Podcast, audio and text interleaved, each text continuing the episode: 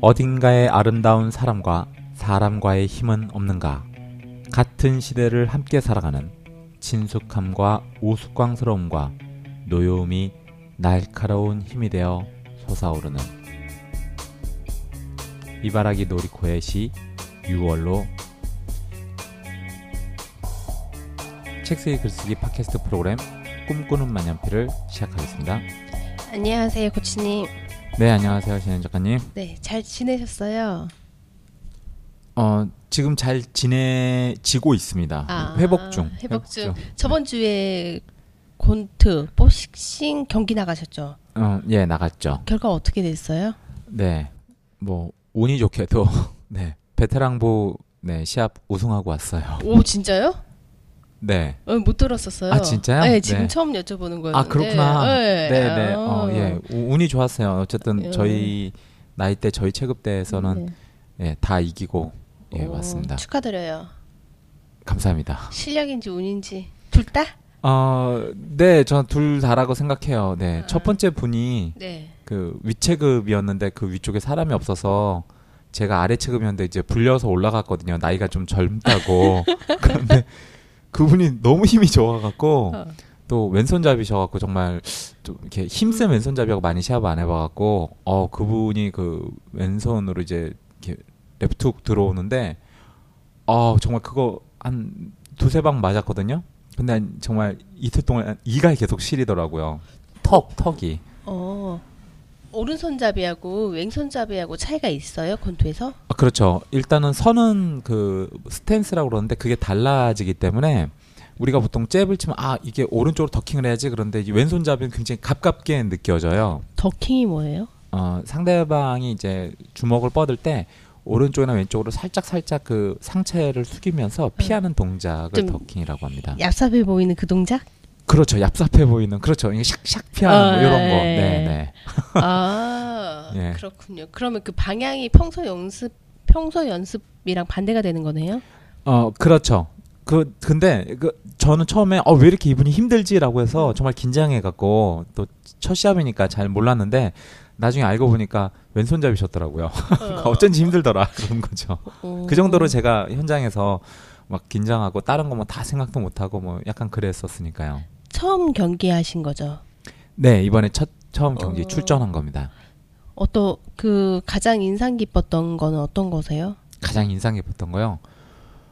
음, 진짜 첫 번째 시합 끝나고 그 더블 게임이라고 하는데 첫 번째 시합 끝나고 두 번째 시합 이제 결승을 나가야 되는데 두 번째 시합 나가실 때 그 상대방이 그러니까 계속 부전승으로 올라오신 분이라서 체력이 이제 안 떨어지신 분이었어요. 그러니까 이제 저희 관- 부관장님 걱정이 돼 갖고 음, 빨리 회복하라고 그런데 두 시간 있다가 시합이 다 빨리 다시 회복해라 그러는데 뭐 말은 굉장히 긍정적이고 쉬운데 그 시- 실제 회복이 돼야죠. 안 되는 거예요. 그러니까 막 어쩔 줄 저도 어쩔 줄 몰라갖고 막 누워 있다가 막 뭐 앉아 있다가 막 그러다가 정말 제가 묘약을 하나 발견했어요. 묘약이요? 어떤 거예요? 떡하고 바카스를 먹으니까 힘이 나대.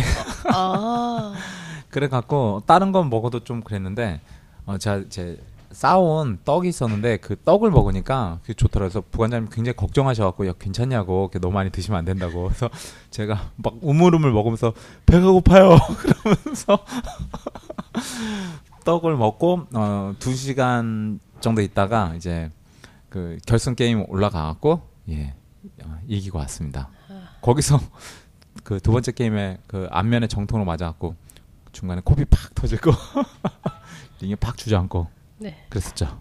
더 이상 묻지 않겠습니다. 네. 네. 그러면 우리 주변에서 있었던 핫 이슈는 어떤 게 있을까요? 네. 자, 이제 진짜 핫 이슈가 네, 드디어 오늘 나왔죠. 뭐냐면 어, 윤인숙 씨라는 분이 계세요. 예, 제가 아시는 분이죠? 아, 그럼요. 네, 어떤 어. 분이세요? 이분 윤인숙 작가님이 됐죠. 이제 윤인숙 작가님이 어, 책을 내셨습니다. 저희 그 정확히 말씀드리면 꿈꾸는 만년필 같이 이제 공부하시고 이렇게 진행하셨었던 분인데 사기분이세요. 네, 이분께서 그 본인의 첫 번째 책을 냈는데 책 제목이 어, 마음을 정하다 오도 이촌 엄마의 귀촌 이야기라는 책입니다. 오도 이촌이 어, 뭐예요? 저도 맨 처음에 그 칼럼 제목 정하실 때 이게 무슨 뜻이에요? 막 그랬었어요. 그런데 재밌었던 게 5일은 도시에서 살고 어, 이틀은 아, 촌에서 사는 그런 이야기다 알아서 아 오도이촌이 그 뜻이구나 딱 알게 됐죠. 예, 윤인수 작가님에 대한 설명과 책에 대한 거 설명 좀 해주세요. 여기 앞에 있는 지은이 소개를 잠깐 읽어드리면 서울대 환경대학원에서 도시계획학 박사학위를 받고 한국토지주택연구원에서 연구위원으로 일했다. 어, 제가 몰랐지만 상당히 그 굉장히 네, 저도 몰랐어요. 학교. 네. 네. 네. 그랬죠. 어, 평상시 그런 티 안 내고 계속 네. 저희 돼지고기 구워주시고 뭐 예, 뭐 이렇게 딸기잼. 네 그런 네. 건 어, 풀 뜯어주시고 하셨는데 네, 딱 엄마 같은 포스였는데. 네, 늦은 나이에 둘째를 낳고 엄마 노릇이 버거웠는데 우연히 찾아간 시골에서 답을 찾으셨습니다. 아, 이분께서 어, 시골을 드나들면서 자연스럽게 시골의 매력을 발견하고 은퇴 후에 시골에서 살고 싶다는 예, 로망을 품으셨어요. 그래서 선생님 주변 선생님 제안으로 2013년부터 간디 마을에 집을 얻어서 이 주말 시골 살이를 시작합니다. 저희가 한번 갔었잖아요. 산촌에. 네, 그랬죠. 그때 느낌 어떠셨어요?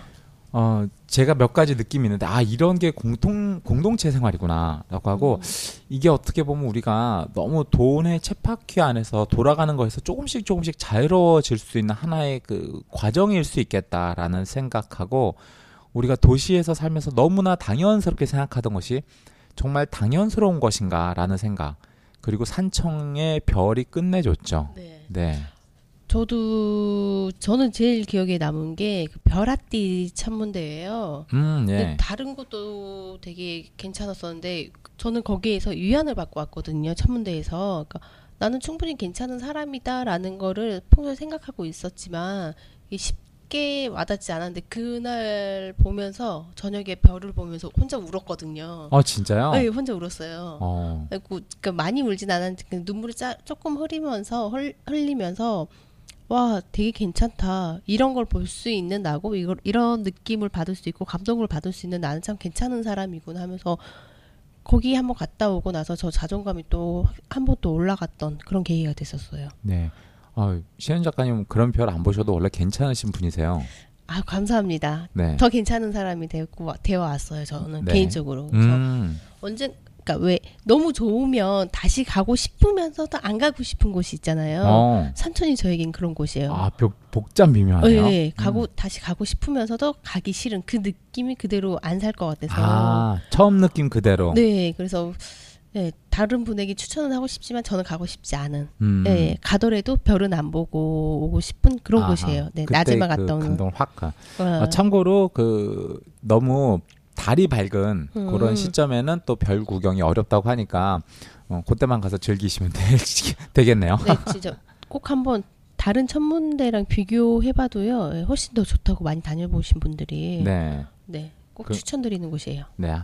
저도 그 별들 보면서 그 생각을 하는데 시골에서 그 별을 보면서 생각한 게 야, 이 지구가 어, 생성되고 소멸되고 이 순간에 얼마나 우주의 나이로 치면 정말 짧은 순간이고 이 한 동시대를 살아가는 사람들이 얼마나 스쳐 지나가는 정말 억겁의 인연인가 그러면 이 순간순간의 삶에 충실하지 못하면 이 먼지처럼 바스러지는 삶 속에 얼마나 덧없이 흩어가 흩어질까 그런 생각들이 저도 그때 별 보면서 참 많이 들었었던 것 같아요.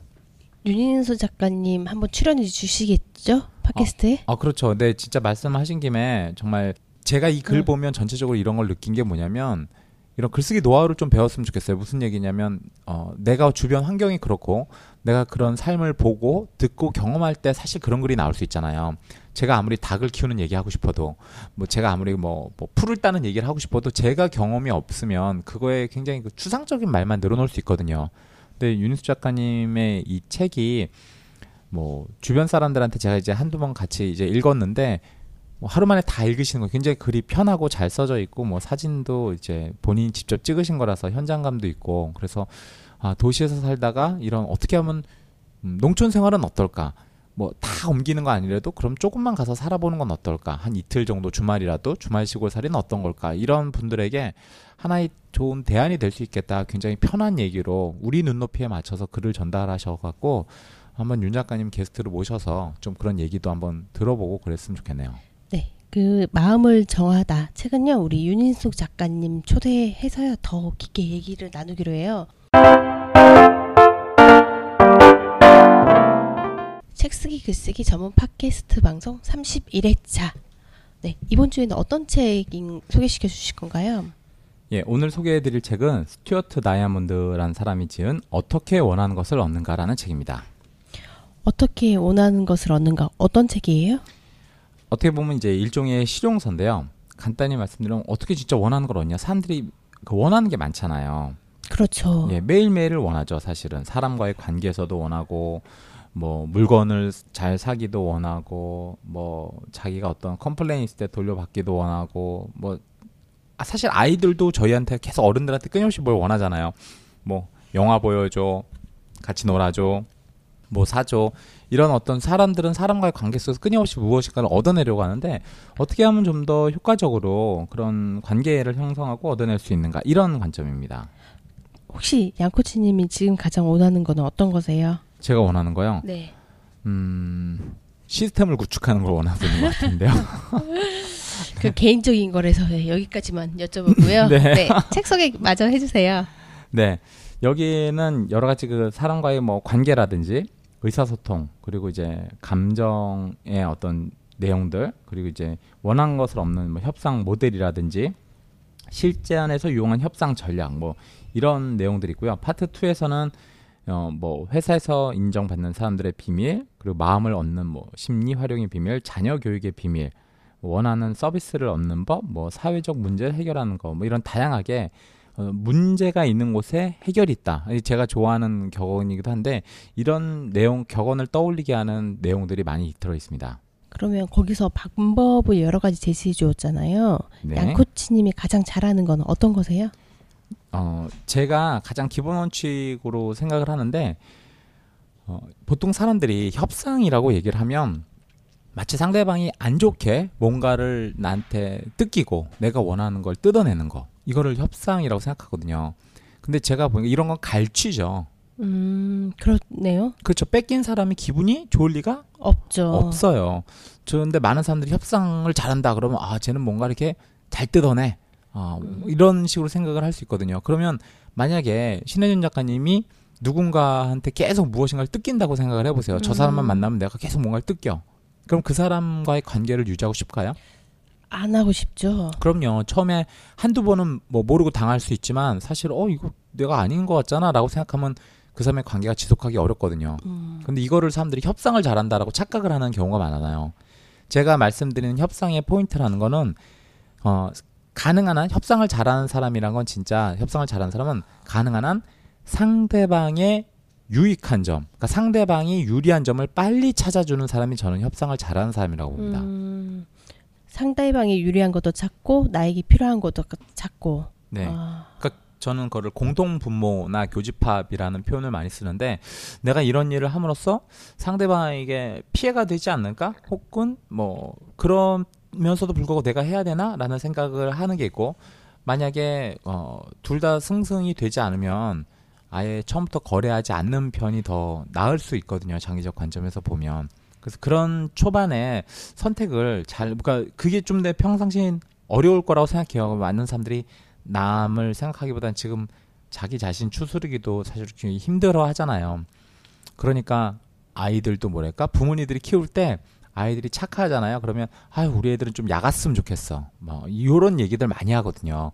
죽지 말고 살고 손해 보지 말고 살았으면 좋겠다 이런 생각을 하니까 이럴 때일수록 남의 입장을 더 배려해주고 어, 챙겨줄 수 있는 사람이 더 이렇게 아웃스탠딩 한다 그러죠. 이렇게 더 뛰어나게 좀 인정받고 어, 그런 살, 어, 사회가 되지 않을까 이렇게 생각을 했습니다.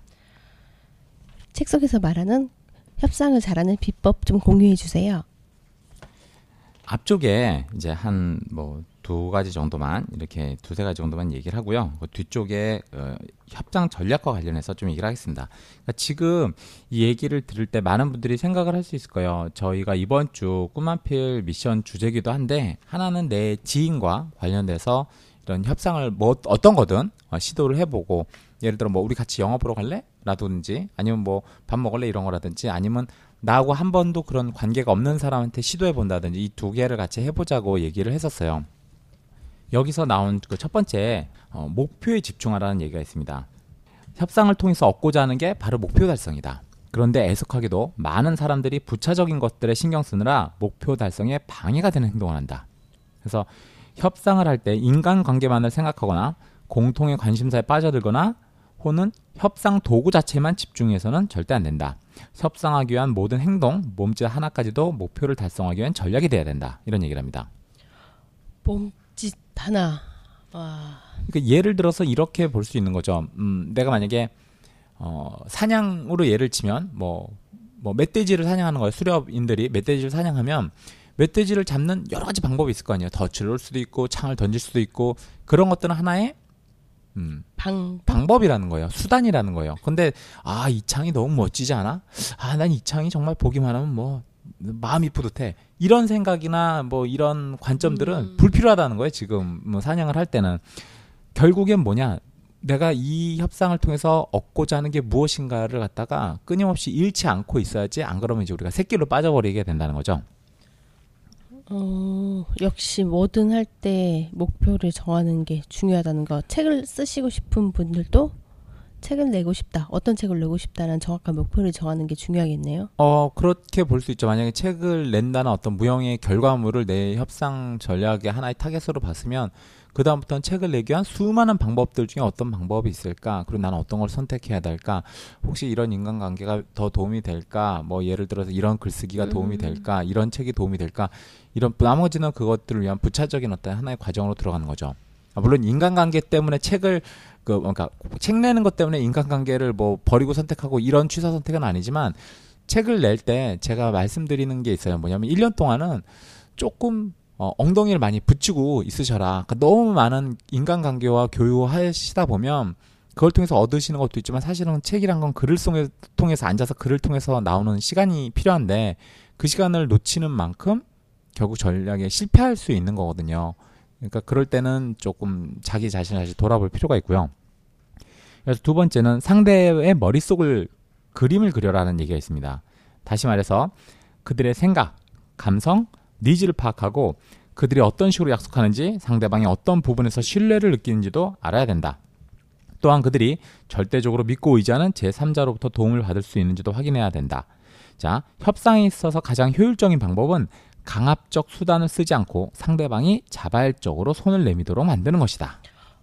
저 예전에 잠깐 어디서 봤던 것 중에 그런 내용이 있었어요. 외국의 CEO들이 협상을 할 때는 밥을 먹으면서 한다. 네. 밥을 먹으면서는 서로에 대해서 이야기를 나눈 후에 식사 후에 차를 마시면서 본격적으로 사업 얘기를 한다는 말이 있었거든요. 네네. 그게 상대방을 알기 위한 하나의 방법이지 않을까라는 생각이 드네요. 그 얘기를 들으니까. 네, 저는 아까 말씀드린 내용들이 참 음, 우리가 말 합리적이라는 접근 방법이라는 거죠. 어, 우리 야구 할 때도 예를 들어 어깨에 막 어깨 풀려 있지도 않은데 어깨 굳어 있는데 바로 나가서 공 던지면 폭투가 나올 그러니까 나쁜 공이 나올 가능성이 아. 높거든요. 스트레칭을 하지 않고 그렇게 공을 던지면 그렇죠. 그러니까 사전- 충분히 우리가 볼펜에 불펜에서 몸을 푼다 얘기하는 게 선수들이 이제 맨 처음에 공을 이제 한 몇 개씩 던져요. 어. 그럼 사람들이 딱 보면 아 저 사람이 몸을 풀고 있구나. 왜? 어, 어. 다음 시합에 나오기 위해서 다음 마운드에 올라가기 위해서 아, 불펜이 어디를 얘기하는 거예요?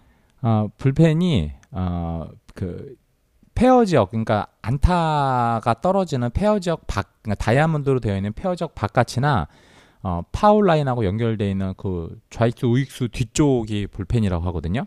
아, 선수들이 앉아 있는 그 앞쪽 네, 경기장 그 사이 작은 공간. 그렇죠. 사이 작은 공간. 근데 보통 거기서 이제 경기 나가기 전에 이제 준비 운동하는 음. 곳이거든요. 세 번째는 감정에 신경을 써라라는 얘기가 있습니다. 뭐냐면요. 어, 세상이 언제나 이성적으로만 돌아가는 것은 아니다. 아이러니하지만 중요한 협상일수록 사람들이 비성적인 태도를 취한다. 사람이 감정적으로 변하면 상대방의 말을 듣지 않게 된다. 상대방의 감정에 공감하면서 필요하다면 사과를 해서라도 상대방의 감정을 보살펴라. 그런 후 상대가 다시 이성적인 판단을 할 수 있도록 유도해야 된다. 이를 전문적인 용어로 감정적 지불, emotional payment라고 한다. 감정적 지불. 상대가 나의 감정을 제- 제대로 알았을 때 협상도 편해질 것 같아요. 그 반대 경우 우리가 어. 많이 보잖아요. 그냥 심사가 뒤틀리는 거예요. 그냥 너하고는 음. 뭘 해도 싫어. 이제 이런 감정까지 오게 되면 어 아무리 내가 원하는 걸 얻으려고 해도 이미 상대방이 마음이 닫혀 있으니까 그 다음부터는 정말 뭐 뭘 해준다 해도 싫다라고 하는 케이스가 있거든요. 근데 상대방 입장에서도 생각해 보면 합리적으로 생각하면 사실은 이, 이미 제 제안이 꽤 매력적이지만 이미 자기의 자존심이 그 문을 확 닫아버린 거예요. 제가 보면 그 높은 분들이 참 이런 거 못하죠. 그렇죠. 자기 감정을 많이 따르시죠. 예. 이게 좀그 남의 감정을 그 공감하시면서 그리고 그아 정말 사람들이 이런 것 때문에 아파하는구나 이런 걸 싫어하는구나 생각을 조금만 할 줄 알면 감정적 지불을 좀 덜 들이면서 좀 더 원활하게 뭐 법을 처리하든지 이럴 수 있을 텐데 지금은 그런 걸 무시하고 하기 때문에 감정적 지불이 국가적으로 굉장히 많이 나가는 거를 실제 어, 볼 수 있죠. 네 번째는 어떤 거예요? 자, 예, 모든 상황이 제각기 다르다는 것을 인식해라. 그래서 어, 모든 협상에서 만능으로 통하는 전략이란 존재하지 않는다. 같은 사람과 같은 내용으로 협상을 하더라도 시간에 따라 그날의 컨, 날씨와 컨디션에 따라 상황은 달라진다는 걸 명심하자. 그때그때의 상황을 새롭게 분석할 줄 알아야 된다. 모두에게 통하는 일반적인 이론은 개별적인 상황에서 별다른 의미가 없다. 일본인과 협상하는 법 혹은 무슬림과 협상하는 법은 모두 틀렸다고 봐도 무방하다. 어, 그러니까 각계 전투를 다 사실 네. 해야 되는 거죠. 아까 그 말한 2번과 비슷하네요. 상대방을 알아야 된다. 그렇죠. 알수록 음, 음, 그 상대방에 대한 어떤 이야기도 달라지니까요. 자, 다섯 번째는요. 점진적으로 접근하라라는 게 있습니다. 사람들은 종종 한꺼번에 너무 많은 것을 요구하는 바람에 협상에서 실패한다. 성급한 말과 행동은 상대방의 마음을 멀어지게 할 뿐만 아니라 위험 요소를 키울 뿐이므로 협상을 할 때 걸음걸이의 보폭을 줄여야 된다. 한 번에 한 걸음씩 상대방의 목표 지점으로 끌어들여라. 즉 상대방을 친숙한 시점에서 점차 내 영역으로 유도하라는 뜻이다. 상대가 아직 나를 덜 신뢰한다면 더욱 속도를 줄여야 된다. 상대방의 속도에 맞추라는 말. 어, 그러니까 아까 이게 원스텝 같은 전략인데 우리 예를 들어서 헬스장에서 이 사람 운동을 잘 하게 하고 싶어요. 그럼 운동 코치는 첫날부터 뭐 유격 훈련 이런 거 시킨단 말이에요. 예를 들면 그러면 이 사람은요 그 다음날 쑤신 근육통을 갖고 다시 헬스장 안 오는 거죠. 어, 처음에는 뭐 좀 walking 한번 해보세요. 걸어보세요. 오, 잘 걸으시네요. 그러면 어, 오늘 이 정도만 해도 충분하니까 오늘 조금만 더 빨리 걸어보실까요? 어우, 잘하시네요. 아, 이제 뛰실 필요 없습니다. 내일 와서 조금 더 빨리 걸어볼게요. 이렇게만 해도 아, 내가 뭔가 잘하는구나. 내가 좀 더 이런 것들을 할 수 있구나 라고 하면 이 상대방을 통해서 뭔가 내가 더 발전할 수 있을 것 같다 라고 생각하면 더 더 더 더 조금씩 더 근력을 늘릴 수 있겠죠. 여섯 번째는 뭐예요? 여섯 번째는요. 가치가 다른 대상을 교환하라 라는 기, 어, 내용이 있습니다. 그러니까 사람들은 저마다 다른 가치 기준을 갖고 있다는 거죠. 그러니까 예를 들어서 신혜연 작가님이 중요하게 생각하는 게 있고 제가 중요하게 생각하는 게 있을 수 있잖아요. 네. 그러면 어, 신혜연 작가님 중요하게 생각하는 걸 제가 하찮은 것하고 해서 교환하자 그러면 사실은 마음이 불쾌할 수 있잖아요. 그렇죠. 양코치님한테 중요한 건 아니지만 저한테는 중요하니까. 그렇죠. 그런데 신혜연 작가님 별로 중요하게 생각 안 하는데 어 이거 내가 제가 볼 때는 어 이거 음. 괜찮은 거란 말이에요. 제 입장에서는 그러면 어 그것은 어떤 교환의 가치가 될수 음. 있는 거예요. 신혜연 작가님이 이렇게 크게 어, 마음의 손해를 입지 않더라도 뭔가를 나한테 줄 수 있고 네. 저 역시도 또 어. 제가 갖고 있는 별거 아니란 거 생각하지만 신혜연 작가님한테 도움이 될 수 있다면 어, 또 그거 역시 이제 교환의 대상이 될 수 있는 거죠. 네, 기억나는 게 몇 가지가 있네요. 아 그래요? 네. 음. 우리가 뭘 주고 받았지? 저 그 secret 카메라 그왜 제가 아, 예, 예, 뭔지 예. 기억나시죠? 어, 기억나. 더미 어, 카메라. 어, dummy, dummy 어, 카메라인가요? 네, dummy cam. 네. 어, 어. 예. 붙이기가 힘들어서 뭐야? 아 제가 양코치님이 밤에 위험하니까 집 앞에다가 그 뭐지 CCTV 카메라를 주셨어요. 그러니까 움직이 사람의 반응에 따라서 움직이는데 실제로 촬영되지는 않은 거. 근데 천장에 붙이려고 했는데 천장이 너무 높고 단단하더라고요. 네. 붙일 수가 없었어요. 그 그건 예랑님한테 부탁하셨어야지. 애랑이도 안 되더라고요. 아 진짜? 네, 애랑님도 안 되셔서 네, 그거 그대로 이제 이사를 갔어요. 네. 그래서 그거를 이제 다 저도 이제 주변에 혹시 필요하시는 분이 있으면 선물하려고. 아 진짜? 네, 음. 되게 좋아서 어 좋아 하면서 혼자는 안, 처음에 혼자 시도했을 때는 안 돼서 부탁을 했는데 네. 포기 포기가 빨라요. 아 그랬어요? 네, 그랬군요. 네, 그또 하나가 어 아무튼 이런 게 있는 것 같아요. 음. 저는 그런 걸 잘 못하는데 뭐를 보면 아 이건 이 사람한테 맞으면 음. 좋겠다. 나한테는 사실은 뭐 큰 의미 없지만 누군가한테는 도움이 될 수 있지 않을까 그런 것들은 사실 어, 그 상대방한테 이제 제안해 보면 알 수 있잖아요. 음. 그 상대방도 뭐 필요할 수도 있고 필요 없을 수도 있고 중요한 거는 어, 그 사람이 판단을 하는 거죠. 이런 차원에서 한 번씩 또 주변 사람과의 관계를 또 만들어 보는 것도 괜찮을 것 같고요. 여기 이런 내용이 있습니다. 사실은 일반적인 비즈니스에서 참 많이 안 통하는 얘기인데 어, 절대 거짓말을 하지 마라 라는 내용이 있어요. 거짓말이 끝까지 안 들키면 되는데 들키면 더 어, 역효과가 나니까요. 그럼요. 장기적으로 이제 손해가 나는 게 이게- 예를 들어서 단기적으로는 아 내가 이거를 어, 덮으면 나한테 유리하겠지 이럴 수 있는데 보통은 거짓말 하려면 머리가 좋아야 되잖아요. 그 거짓말이 네. 거짓말을 어. 낳고 거짓말이 또 그 거짓말을 낳고 하니까 다 머릿속으로 이제 소설을 써야 되잖아요. 근데 어느 한 순간 딱 이제 신뢰가 깨진 걸 발견하면 이 사람이 어디서부터 거짓말을 했나를 이제 역추적해서 들어가잖아요. 네. 그러니까 아, 이만큼 길게 했어, 이만큼 안 좋게 했어라고 하면 그 기간, 그 깊이만큼 상대방을 더 불신하게 되는 이제 역효과를 맞이하게 되는 거죠. 저는 제가 좋아하는 말이 거짓말은 하지 않는다. 다만 말을 하지 않는다. 네, 그 좋아하는 말이세요? 네, 제가 좀 자주 쓰는 말이에요. 음, 나는 분명히 거짓말을 하지 않았어. 어, 하지만 다- 말을 하지 않았을 뿐이다. 네, 의사를 그러니까- 표현하지 않았고. 그러니까, 예, 그러니까 뭐 중요한 사항이면 당연히 공유하고 얘기를 하겠지만 왜 조금 몰라도 되는 사항들이 있는 거잖아요, 상대방이. 네, 예, 그럴 경우에 말을 안 하고 넘어가는 거죠. 그렇죠. 예. 여기에 또 협상 그- 협상할 땐 그렇게 하면 안 되겠네요. 어 이런 그 다음 내용하고 좀 연관이 있는데 의사소통 약간 이런 건 있습니다. 뭐냐면 모든 거를 다 뭐 정보를 주거나 만만한 상대로 이렇게 보여도 좋다는 뜻은 아니다. 다만 어, 진실한 자세 협상에 임하는 것이 이제 중요하다라는 사실을 말씀드릴 뿐이다. 이런 거거든요. 그래서 보통 기업에서는 음, 연봉 협상 네. 이런 거 할 때는 아 뭐 저는 사실 얼마를 생각하고 있는데 뭐 이렇습니다라고 하면 아 저 사람은 저 가이드라인 기준으로 이게 가는구나라고 하니까 어 그런 것들을 다 처음에 오픈을 해갖고 어 하자라는 그런 얘기를 드리는 거는 아니다. 다만 어 거짓말을 내가 예전에 뭐, 뭐 예를 들어서 춘전 직장에서 제가 뭐 한 3억을 받았는데요. 여기 와서 뭐 이렇게 뭐 음. 4억은 받아야죠 이제 이런 식으로 얘기하면 진짜 알고 보니까 한 뭐 그보다 훨씬 적은 그럴 경우에는 오히려 신뢰가 이제 더 많이 추락하게 되는 케이스가 있는 거죠. 지금 양코치님의 연봉이 나오는 건가요? 아 제가 예전에 그 중소기업 컨설팅 갔는데 그분의 이야기가 떠올라갖고 제가 밑에서 말씀을 드렸어요. 아, 본인이 아니고 다른 분. 네, 네. 아, 알겠습니다. 근데 일상생활에서는 음, 더 제가 이제 현장 다니면서 많은 이렇게 회사 뵈, 뵈면 뭐 훨씬 열악하죠.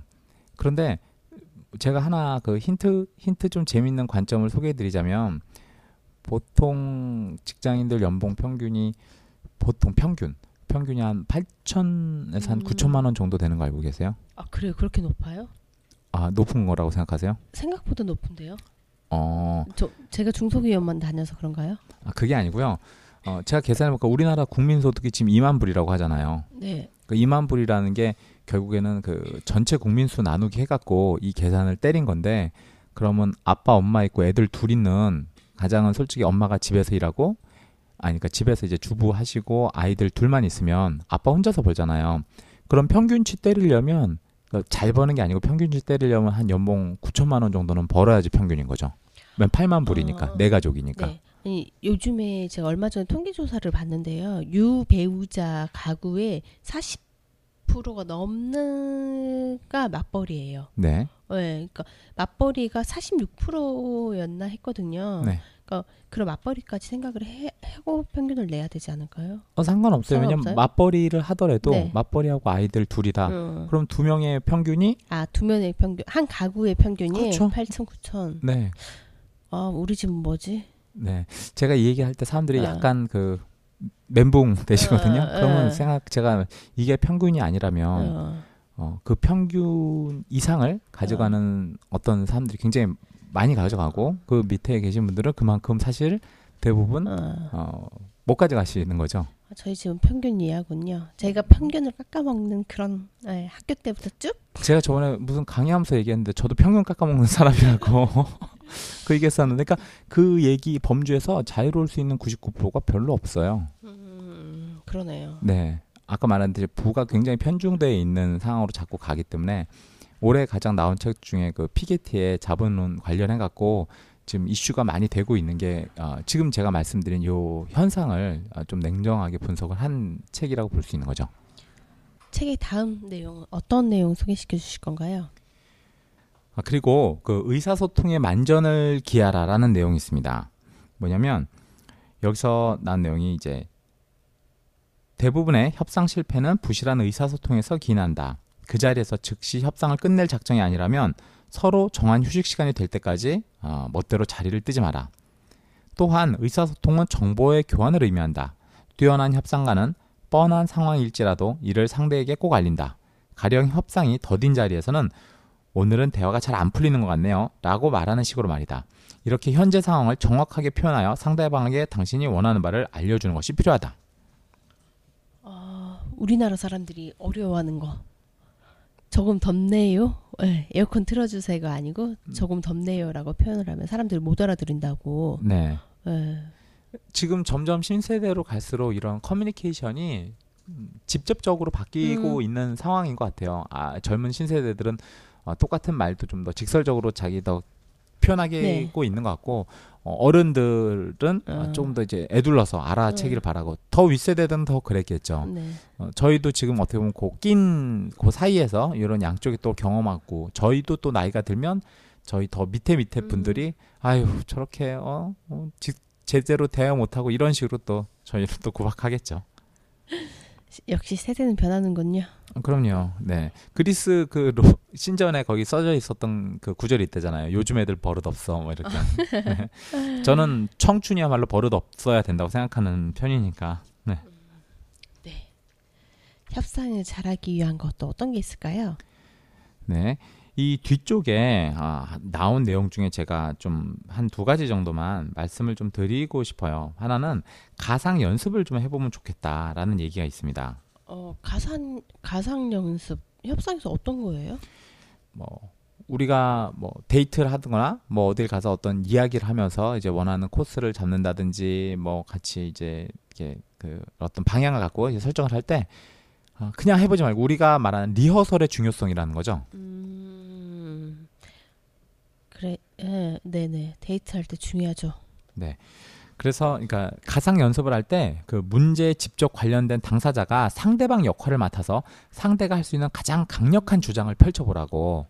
그래서 이제 상대방이 어떤 생각을 하는지 이해할 수 있고 그리고 자신의 역할을 하는 사람 모습을 음. 보고 이제 참고하는 점 발견할 수 있다고. 그러니까 중요한 거는 역할을 스위치, 그러니까 바꿔보자라는 거고요.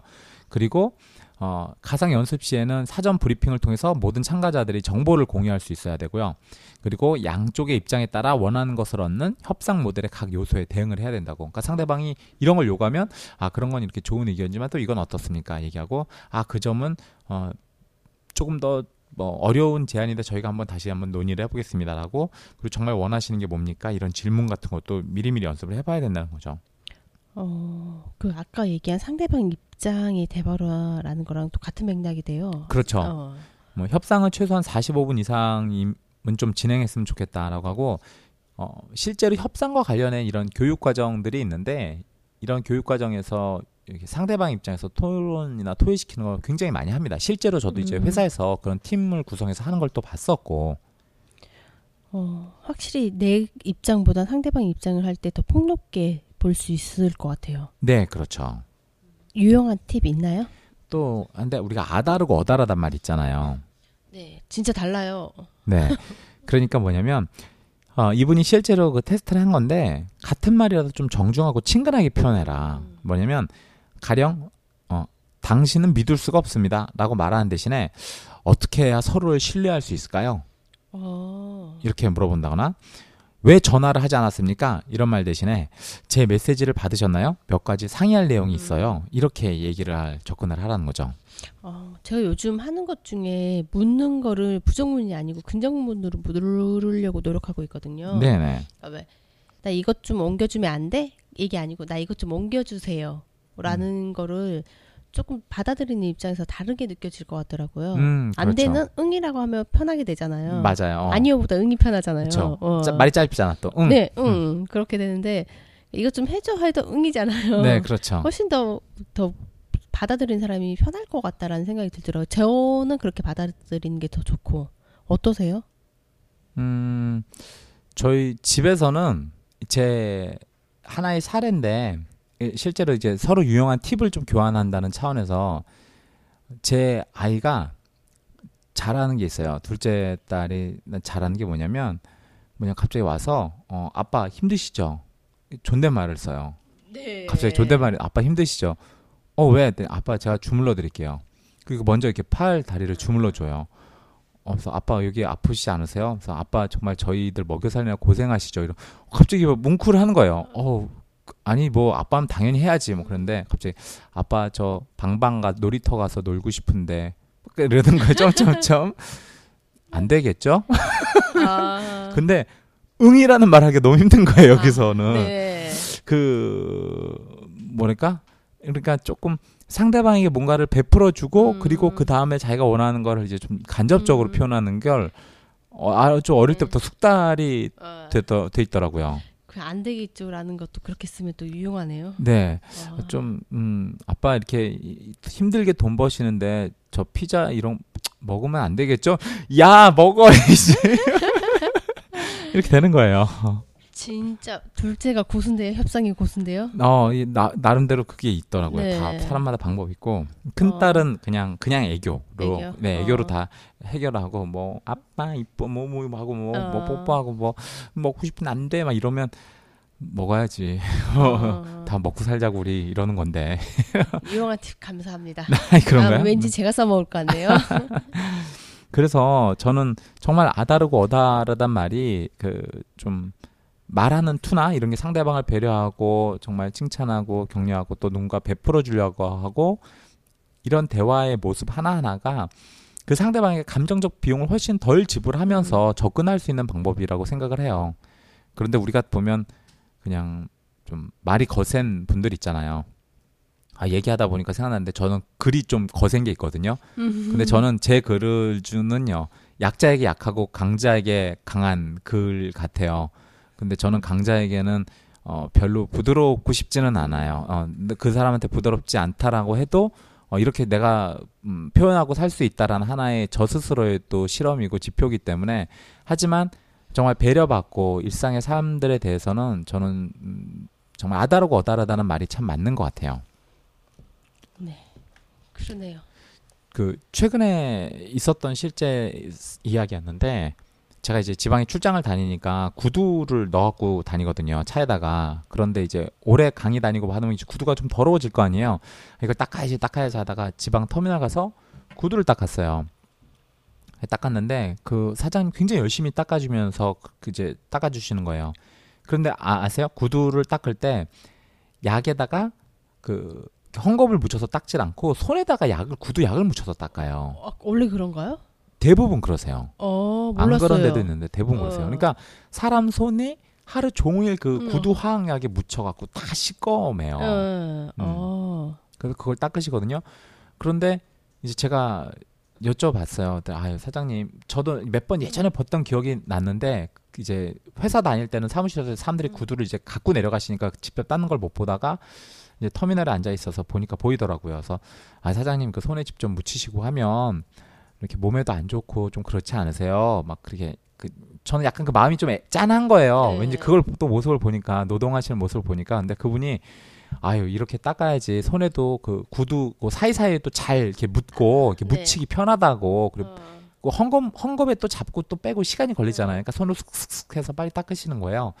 이게 편하다고 계속해서 이렇게 됐어요. 막 이렇게 되시는 거여서 제가 음 좀 마음이 그래갖고 구두구를 제가 세 켤레를 닦았는데 예, 얼마예요? 그랬더니 아 하나에 3천 원씩 해갖고 9천 원이라고 그러신 거여서 제가 아, 만 원을 드리면서 거스름 돈 필요 없다고 그냥 가지시라고 그랬더니 그분이 진짜 한, 잠깐 동안 응. 한 1, 2초 정도 깜짝 놀라시고 가만히 계시는 거예요. 어. 이둘 사이에 잠깐 정적이 흐른 다음에 이분이 아이 그러시면 안 되죠. 가져가셔야죠. 그러더니 지, 지갑에서 거스름 돈을 꺼내시는 거예요. 네. 그래서 제가 아이 사장님 괜찮다고 아니, 천 원인데요 뭐 막 그랬어요. 그랬더니 아유 그래도 그거는 아니죠. 막 그러시는 거예요. 그러니까 이분은 자기가 제공한 서비스보다 딱 천 원 정도가 더 갔는데도 뭔가를 더 이렇게 음. 본인이 이렇게 더 오버페이해서 받았다라는 그 죄스러움이 있으신가 봐요. 그래갖고 제가 아 사장님 제가 제전에 여기 와서 구두를 한번 닦았는데 잘 닦아주셔서 왔어요. 그래서 음. 이번에 또 많이 닦아주셔서 잘 닦아주셨고 드리는 거니까 다음번에도 오면 좀 잘 부탁드릴게요. 이랬어요. 그랬더니 그분이 아유 이거 받아도 되나? 그더니 아유 감사합니다 막 그러시더라고요.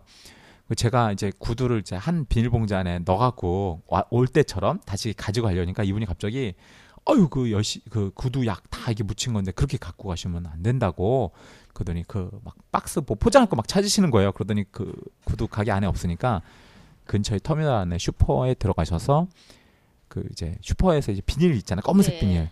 그걸 이제 한 두 개를 뜯어 오신 거예요. 한 2, 3분 정도 이렇게 돌아다니시고 막 하다가 그리고 그걸 저한테 하나하나 개별로 싸주시더라고요. 그러면서 안녕히 가시라고 했는데 음, 아무튼 좀 짠했어요. 사실은 어. 천 원이잖아요. 천 원. 뭐 우리 요즘 커피 하나 사 먹어도 오천 원인데 어떤 분은 정말 자기가 음. 노동한 거에 천 원을 더 받는다고 해서 너무 힘- 음. 죄송, 죄송해 하시고 고마워하시고 음. 어 음, 그렇지 않은 그 윗사람들은 참 음, 몇 조씩 처먹고 그래도 눈아 깜짝하고 사람 거기서 죽어 나가도 뭐 어? 그런 참 착한 사람들이 많이 사는 사회인데 아, 좀 그런 거 보면 좀 안타깝기도 하고 또 제가 이렇게 좋은 마음으로 이렇게 또 해줘서 더 저한테 좋은 서비스를 해주시려고 하는 그런 내용이 좀 있었던 것 같아요. 네, 한 주 동안 많은 일을 경험하셨네요. 뭐 매일 네. 매일 사람 돌아다니면 네, 그게 어, 이 그쵸. 사건이고 일이죠 뭐. 그분도 협상을 잘 하시는데요. 다음에 또 오게끔 만들어 주시자, 주셨잖아요. 아, 네, 네. 그 근처 가면 음. 아마 그분한테 또 맡겨서 닦지 네. 않을까. 제가 그 그거 글로 쓰고 나서 다른 분들이 아, 정말 장인 정신이 돋보이시는 네. 분이다. 그 터미널 가서 닦아야 되겠다. 그런 얘기도 하시더라고요. 네. 이번 주 글쓰기 팁은 어떤 게 있을까요?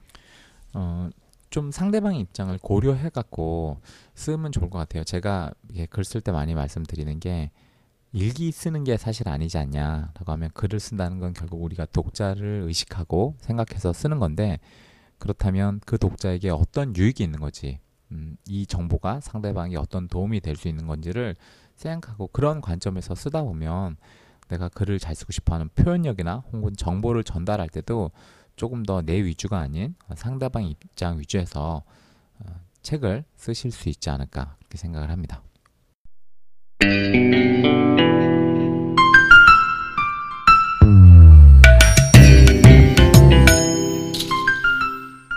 책 쓰기 글쓰기 전문 코칭 프로그램 꿈꾸는 만년필. 네, 저희 다음 주 미션 책은 어떤 책인가요? 네, 우달문 4 종합편입니다.